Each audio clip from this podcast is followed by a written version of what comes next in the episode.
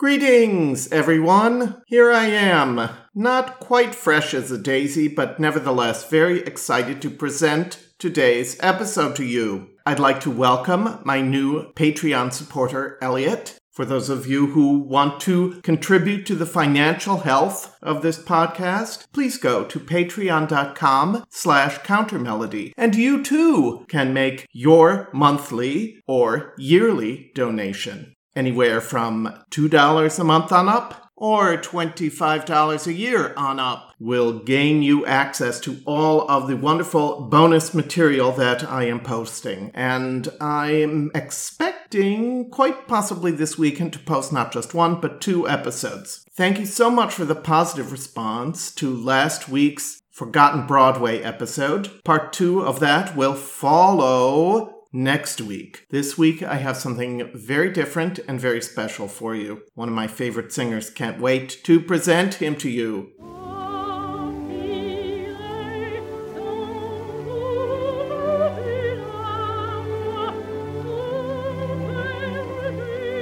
Welcome to Counter Melody, the podcast on great singers and great singing. As always, I am your host, Daniel Gundlach. No preaching here, no lecturing, well, maybe just a tiny bit of each, but the primary spotlight will always be on the singers that enrich and enhance our lives, no matter what is going on in the world around us. Thanks for joining me.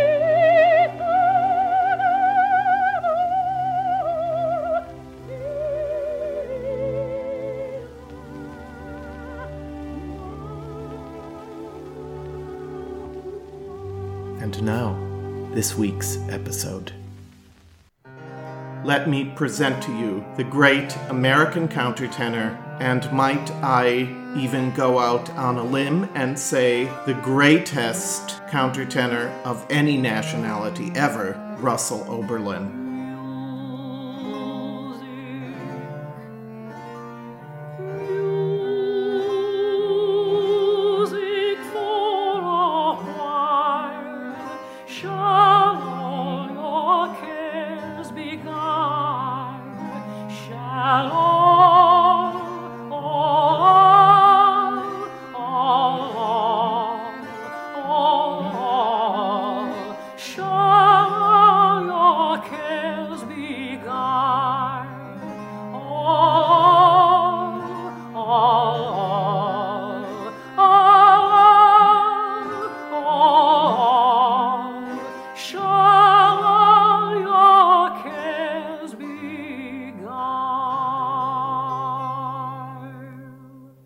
I believe all of my listeners know, I too was a countertenor for a good many years. I have not yet done an episode in which I highlighted and featured the work of another countertenor. Last week, I did play a brief excerpt of me singing The Ballad of the Sad Young Man. That was as a tribute to my collaborator, the late Lloyd Arriola and occasionally I have played myself singing something or other. But I generally shy away from the countertenor voice. Honestly, I find myself being unduly critical of other countertenors. And since it is one of the tenets of this podcast that I'm not going to trash other singers. I find myself often studiously avoiding speaking about or playing the work of other countertenors. But Russell Oberlin is different. On one of my very first episodes, my first Christmas episode, in fact, I played Russell's 1952 recording with the Robert Shaw Chorale of the Cherry Tree Carol. This was my introduction as a very young child to this magical, ethereal, otherworldly, and dare I say, genderless voice. And I can think of no better thing to do at this moment than to play you an excerpt from that very recording. When Joseph was an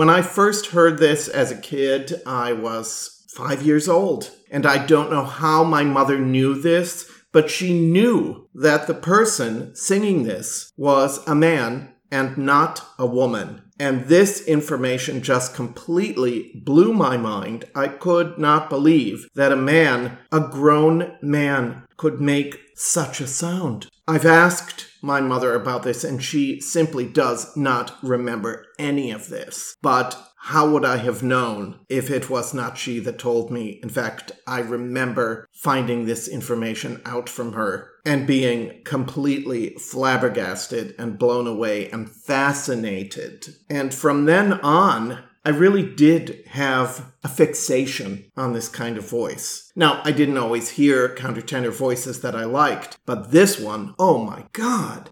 So, for those of you who don't know anything about Russell Oberlin, do let me give you a little background information. He and I share a birthday. He was born October 11th, albeit numerous decades before I was, in Akron, Ohio, in the year 1928. And from, I believe it was the age of six, he was appearing in public and singing with his beautiful boy soprano. According to an interview that I found, he once had a library of recordings of his old performances, and unfortunately, he lost track of them. So who knows, maybe they will surface again someday, but for the meantime, we have it on authority, his authority, that he was good. Perhaps some have wondered at his last name. And yes, he was a descendant of Jean Frédéric Oberlin, who was an 18th century Alsatian clergyman, for whom both the town, Oberlin, Ohio, and Oberlin College itself were both named. But young Russell grew up in Akron, and at the age of 14, his voice changed. At the time of that event, he found himself with not much voice at all, and this was so much the case with me as well once my voice changed. I didn't have any low notes, I didn't have any high notes. But unlike me, Russell was given the very intelligent advice to simply sing what felt comfortable to him. From 1948 to 1951, he attended the Juilliard School. During these years, he sang exclusively as a very light lyric tenor. Some of his post graduation appearances at Juilliard has surfaced in recent years and have been published on YouTube. And I'm going to play you a very short example from a Francois Couperin motet called Veni Sponsa Christi, or the Motet de Sainte Suzanne. This performance took place on the 6th of February 1953, and the harpsichordist Stoddard Lincoln leads the instrumental ensemble. This is just the very opening salvo of the piece. Veni, veni,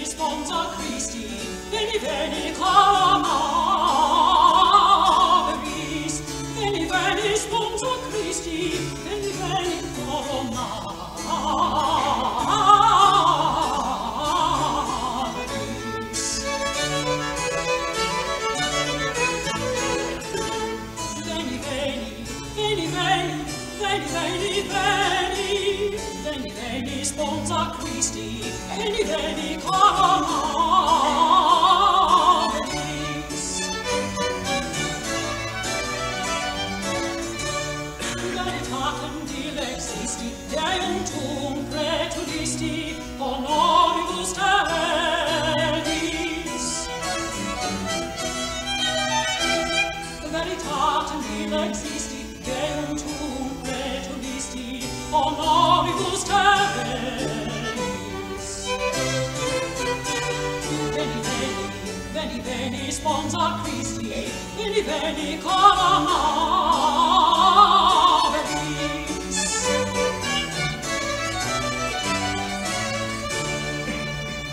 Everybody has a different opinion on what the countertenor voice actually is. And Russell Oberlin always contended that he had been a very light lyric tenor who had a freak upper extension to his voice, but that he never flipped into falsetto when he sang. Many years after he retired from singing, we spoke about these very matters, and I heard it from his own lips that this was the case. Now, you would think that if he were a lyric tenor, that he would have a stronger lower range. I'm sure you heard even in the Cherry Tree Carol that E flat was really the very, very bottom of his tenor range. But this is a question for which I'm not even going to posit an answer right now. I will say that my most significant voice teacher, Joan Kaplan, and I settled on the term reinforced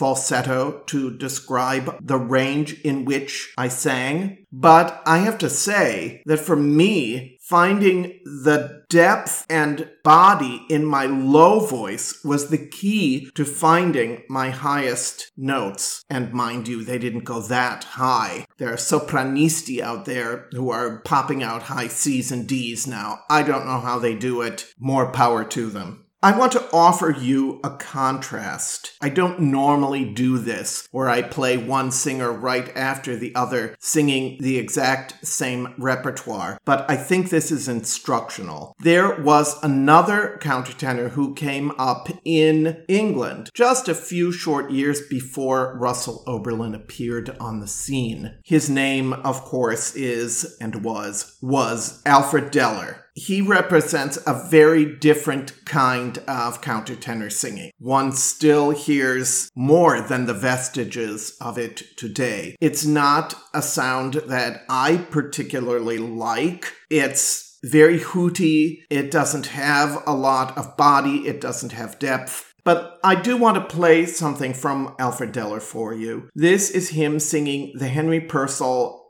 ditty, Strike the Viol, from the verse anthem Come Ye Sons of Art. And this is Alfred Deller in a 1953 recording.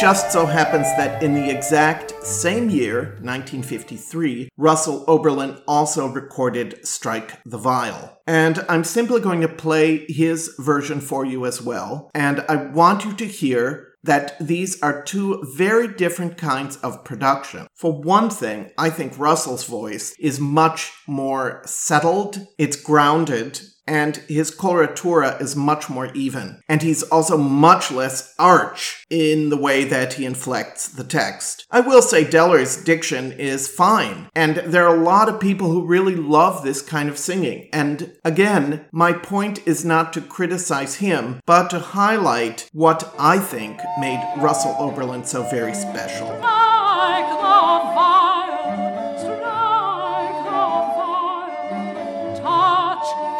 Touch,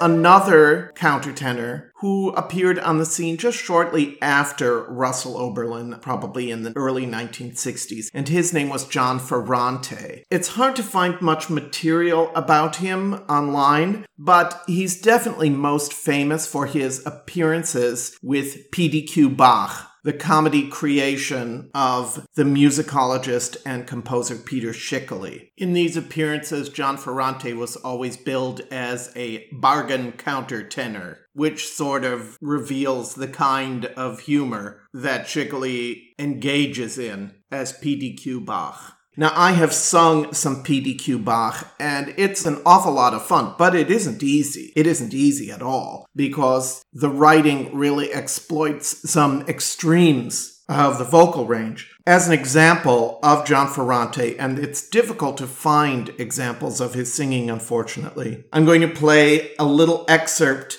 from a live 1973 recording of the opera with the amusing title Hansel and Gretel and Ted and Alice. And John Ferrante assumed numerous roles in this short piece, including the role of Gretel. And we're going to hear him sing Gretel's opening aria, Like a Lonely Pilgrim. Like a lonely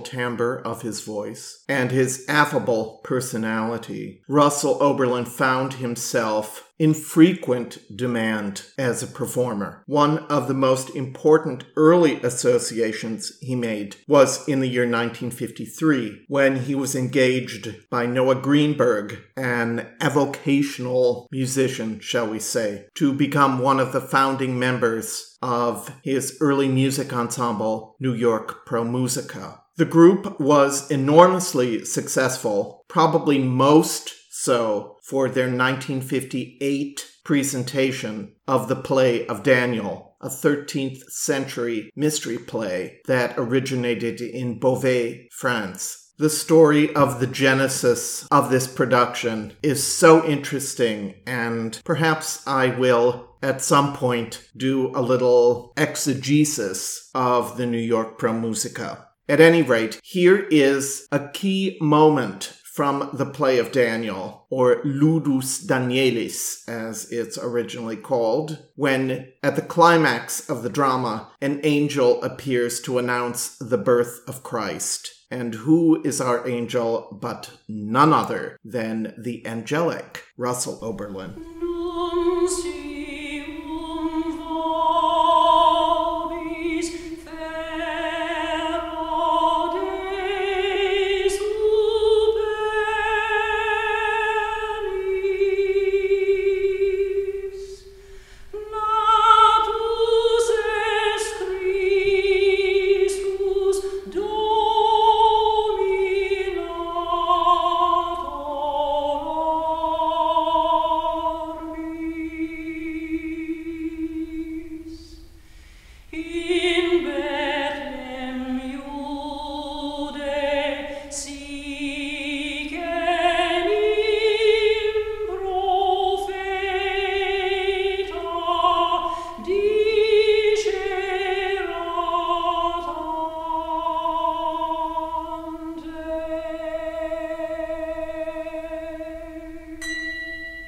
Production was an enormous success and led to that 1958 recording, as well as to State Department sponsored tours of Europe and to Russell Oberlin's burgeoning acclaim. While he was on tour in England with the play of Daniel, he received a summons from Covent Garden. Benjamin Britten's opera, A Midsummer Night's Dream, was going to be produced there. And the newly appointed music director, George Solti, had earmarked Russell Oberlin for the key role of Oberon in that opera. But, and Russell told me this story himself, Russell thought that it was a prankster, and so he didn't return the call. But Thank goodness Solti was persistent and tried again, and possibly even a third time, I can't remember.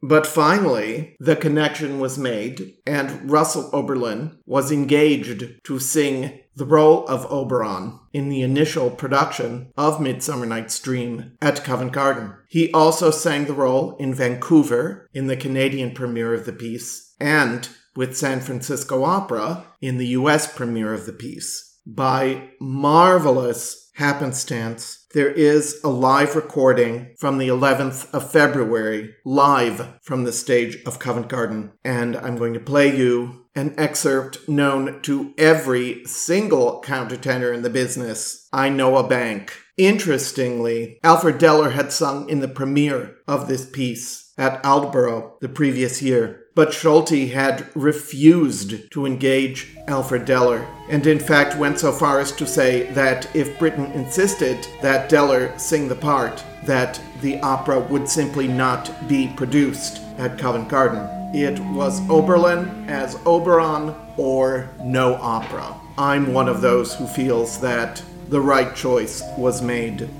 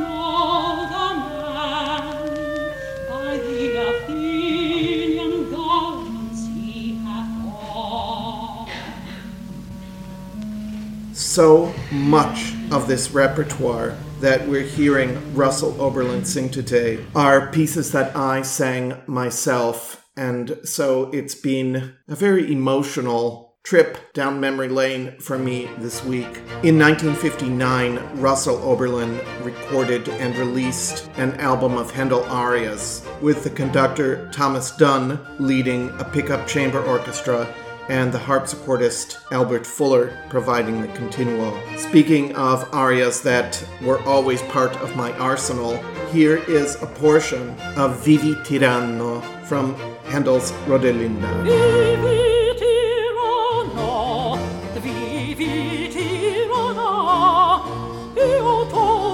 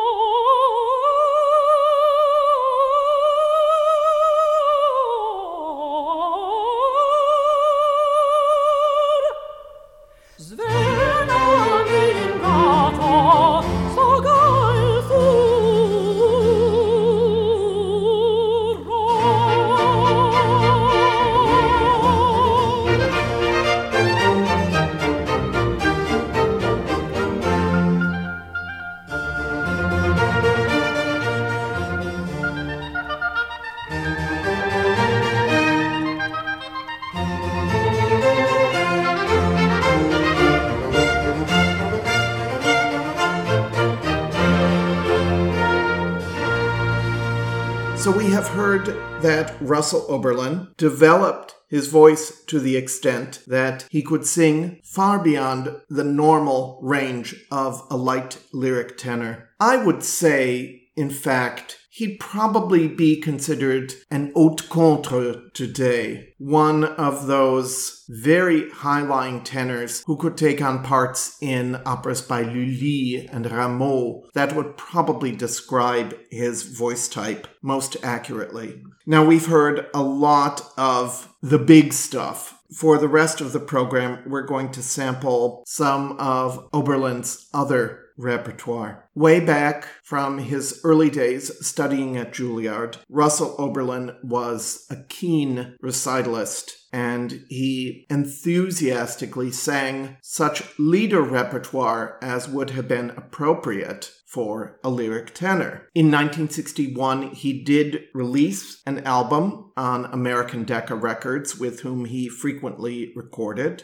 It was entitled A Russell Oberlin Recital, and it included Lieder of Schumann and Wolf on the second side of the LP. I'm going to play for you now from Hugo Wolf's italienisches Liederbuch, auch kleine Dinge, small things too can give us delight. Think of the rose that is so small and yet emits such a delectable fragrance.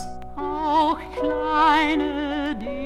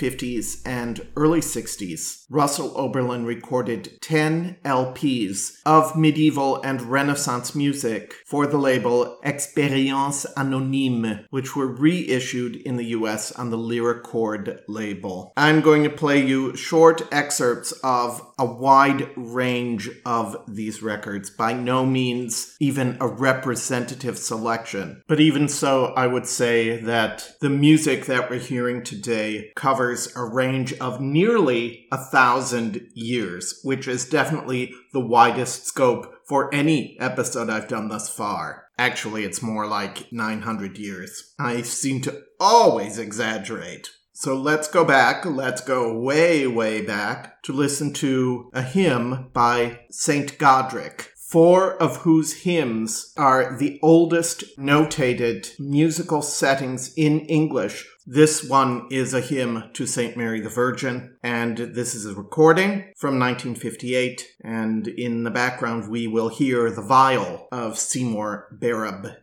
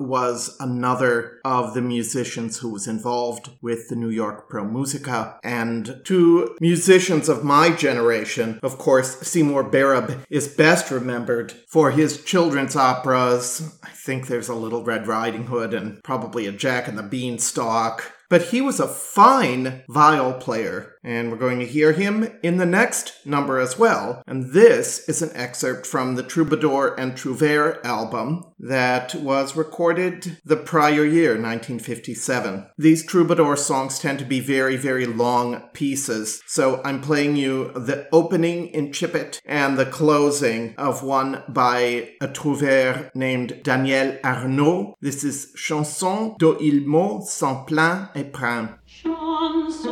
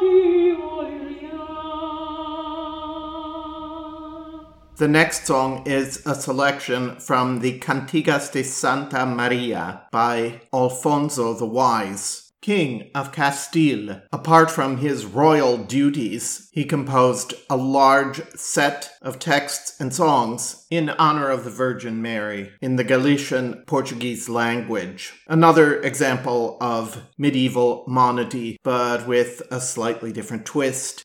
Russell Oberlin recorded these in the year 1957 with the lutenist Joseph Iadone, who happens to have been the husband of a dear friend of mine. So I'm happy to present him to you. He was certainly the foremost American lutenist of his day. And we are hearing Cantiga number 205 from the recording that Russell Oberlin and Joseph Iadone did of the Cantigas de Santa Maria.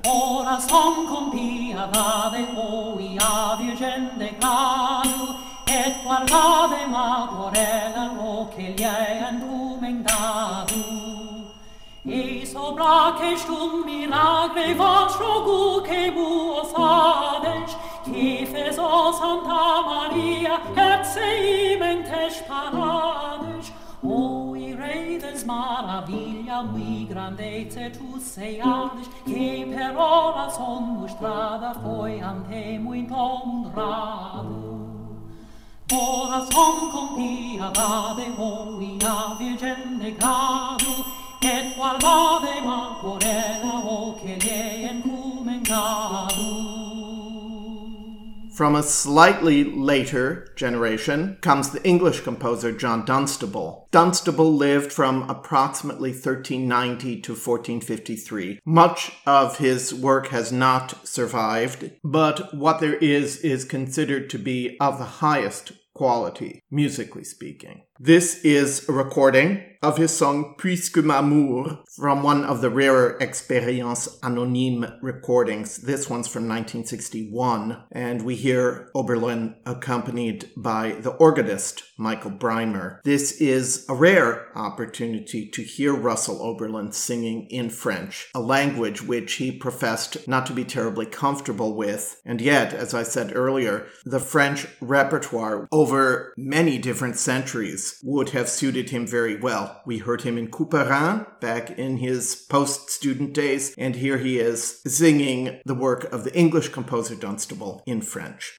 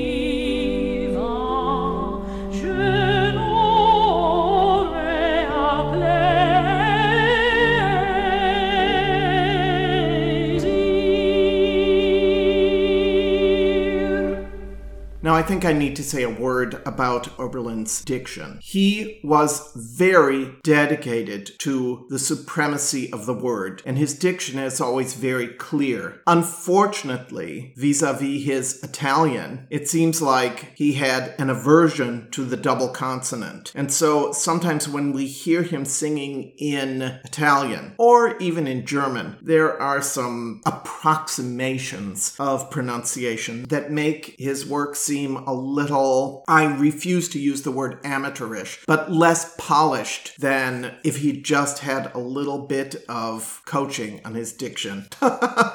Listen to me. Oh, how presumptuous. But anyway, I must say though that his work in English is flawless, and he always said that he thought that more singers should work in their native language primarily and especially when they were starting out. Now, I have two examples for you of his supremacy in Renaissance English music. The first is a recording, again with Joseph Iadone, this from the year 1958, of the John Dowland lute song Weep You No More, Sad Fountains. I think that no one has sung lute songs better than Russell Oberlin did. And I must also say that I don't think that anyone has sung the music of Purcell better than Russell did. Weep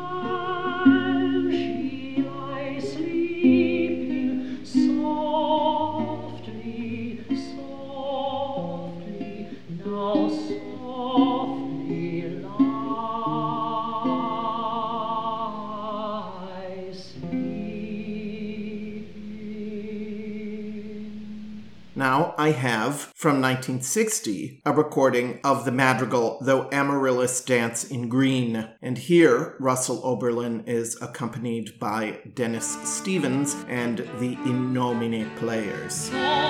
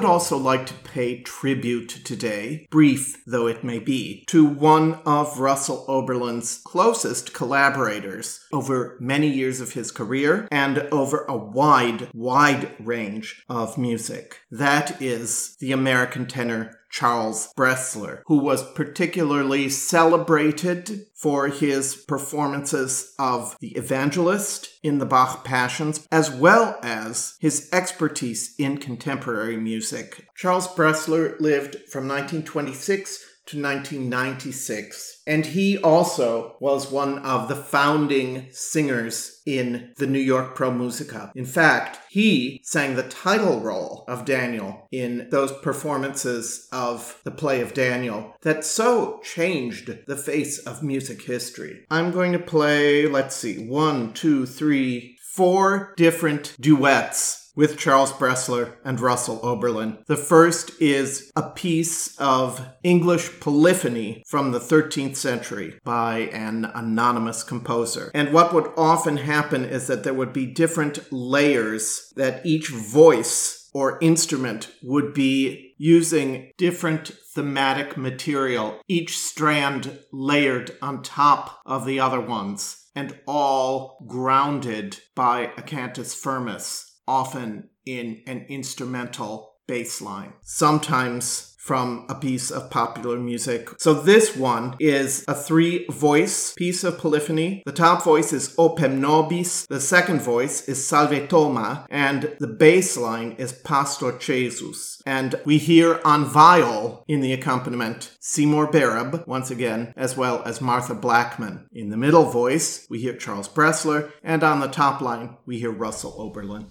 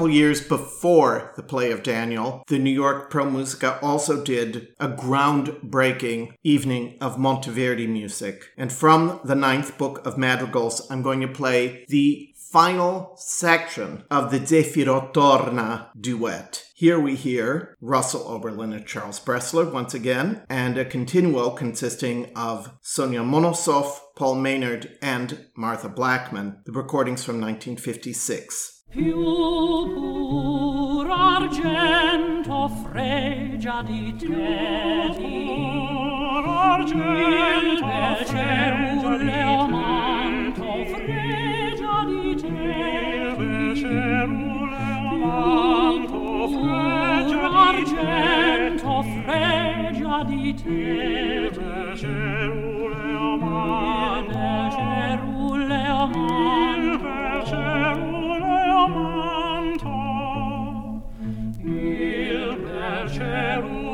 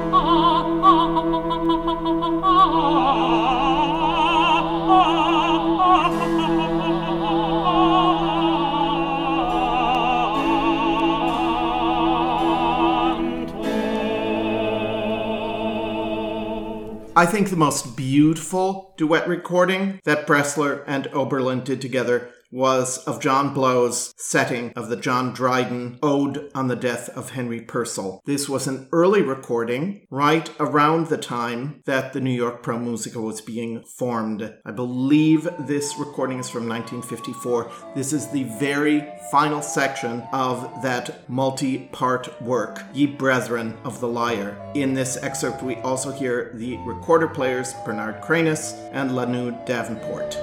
Ye brethren, ye brethren, ye brethren, ye brethren of the Lion,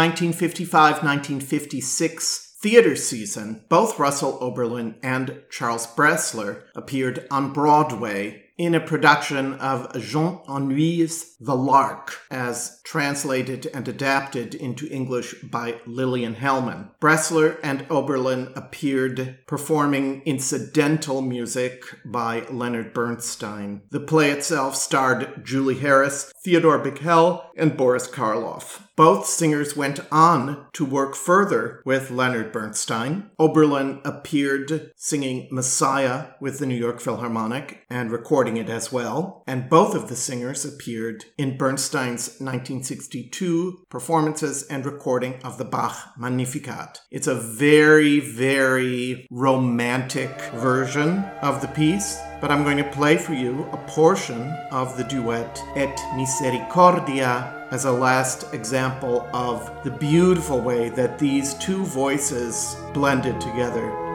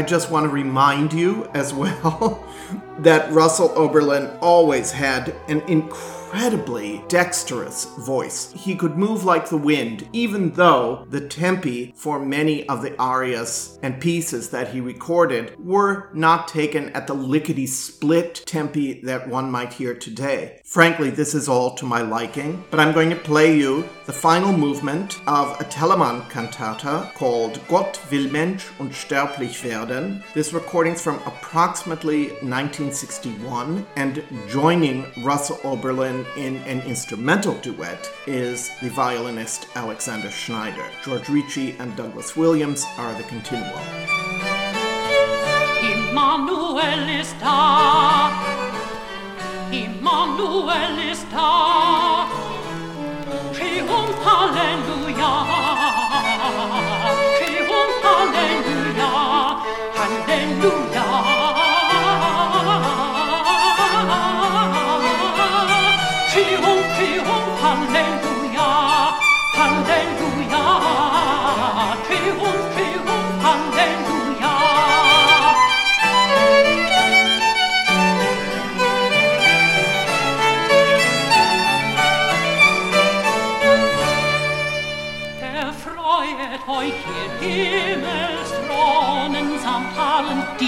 Erden wohnen. Ihr sind hin dem Himmel wieder nach. Immanuel ist da.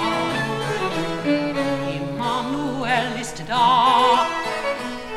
Immanuel ist da.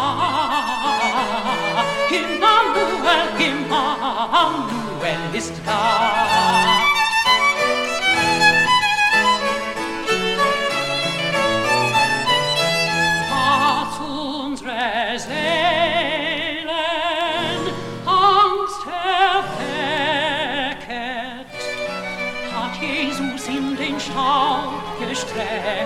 Gestrecket, auf welchen schon der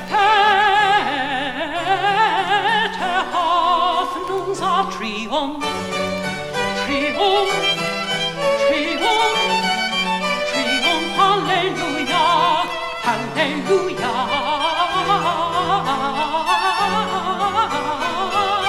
Triumph, Triumph, Halleluja, Halleluja.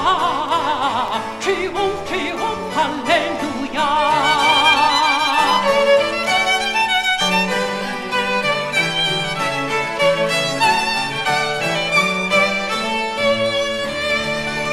By the year 1966, Russell Oberlin's performing career was over. To most appearances, this looks like a very short career. But as he pointed out in numerous interviews, he'd been singing for more than 30 years because he started at the age of six. And incidentally, and I find this so touching, he originally started singing as a way of combating a speech impediment. This is rather mind boggling in the light of the next excerpt that I'm going to play for you. While Oberlin was singing Oberon in Midsummer Night's Dream, John Gielgud, who directed the production, suggested to Russell that he might consider performing William Walton's settings of Edith Sitwell's poems that were collected under the title Facade. These are pieces that are spoken over an instrumental accompaniment and often make positively virtuosic demands on the speakers. This recording, with Oberlin and once again the conductor Thomas Dunn leading the instrumental ensemble, also featured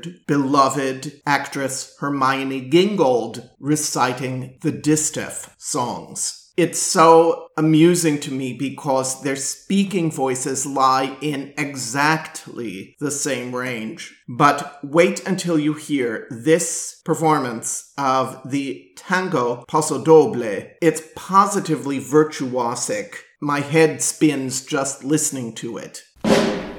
When Don Pasquito arrived at the seaside where the donkeys high tide braid, he saw the bandito Joe in a black cape slack shape waved like the sea. Thetis wrote a treatise noting Vetus ever like the sea, loved cheated Thetis former wrote notices that she will steal the wheat king's luggage like Babel before the League of Nations grew. So Joe put the luggage and the label in the pocket of Flo the kangaroo.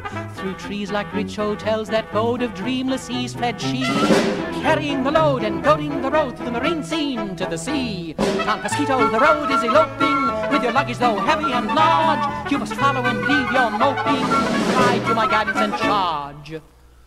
When Don Pasquito returned from the road's end, where vanilla-colored ladies ride, from Sevilla his mantillid bride and young friend were forgetting their mentor and guide. For the lady and her friend from Le Touquet, in the very shady trees upon the sand, were plucking a white satin bouquet of foam while the sand's brassy band blared in the wind Don Pasquito.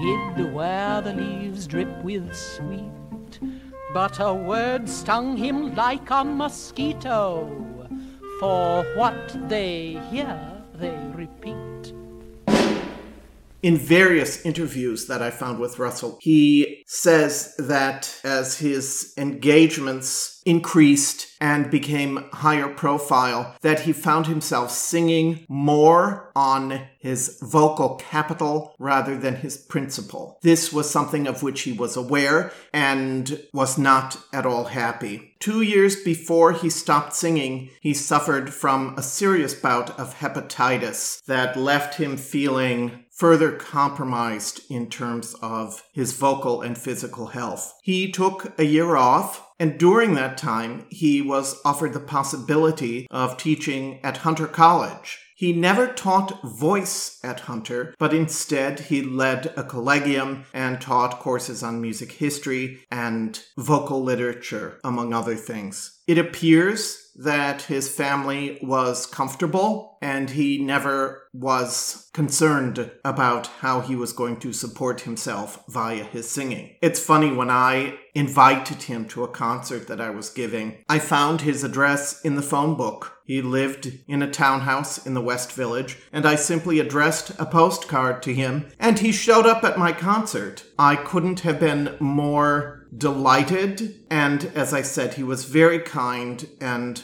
very generous and really a wonderful, wonderful gentleman. And I treasure those memories of the time that I spent with him, however limited it might have been in the grand scheme of things. Russell Oberlin died on the 25th of November 2016 at the age of 88. In my book, his status as the greatest countertenor that ever lived stands firm. And in spite of the wonderful singers that are out there today, I don't think his position will ever seriously be challenged. And the other thing that we really must acknowledge is that if it weren't for him, I don't think we'd be seeing this plethora of fine countertenors in the world of opera today. It's time to wind down the episode today, my dear ones, and I have two closing numbers, both of them in English. First is William Byrd's Lullaby, My Sweet Little Darling, the recordings from 1960.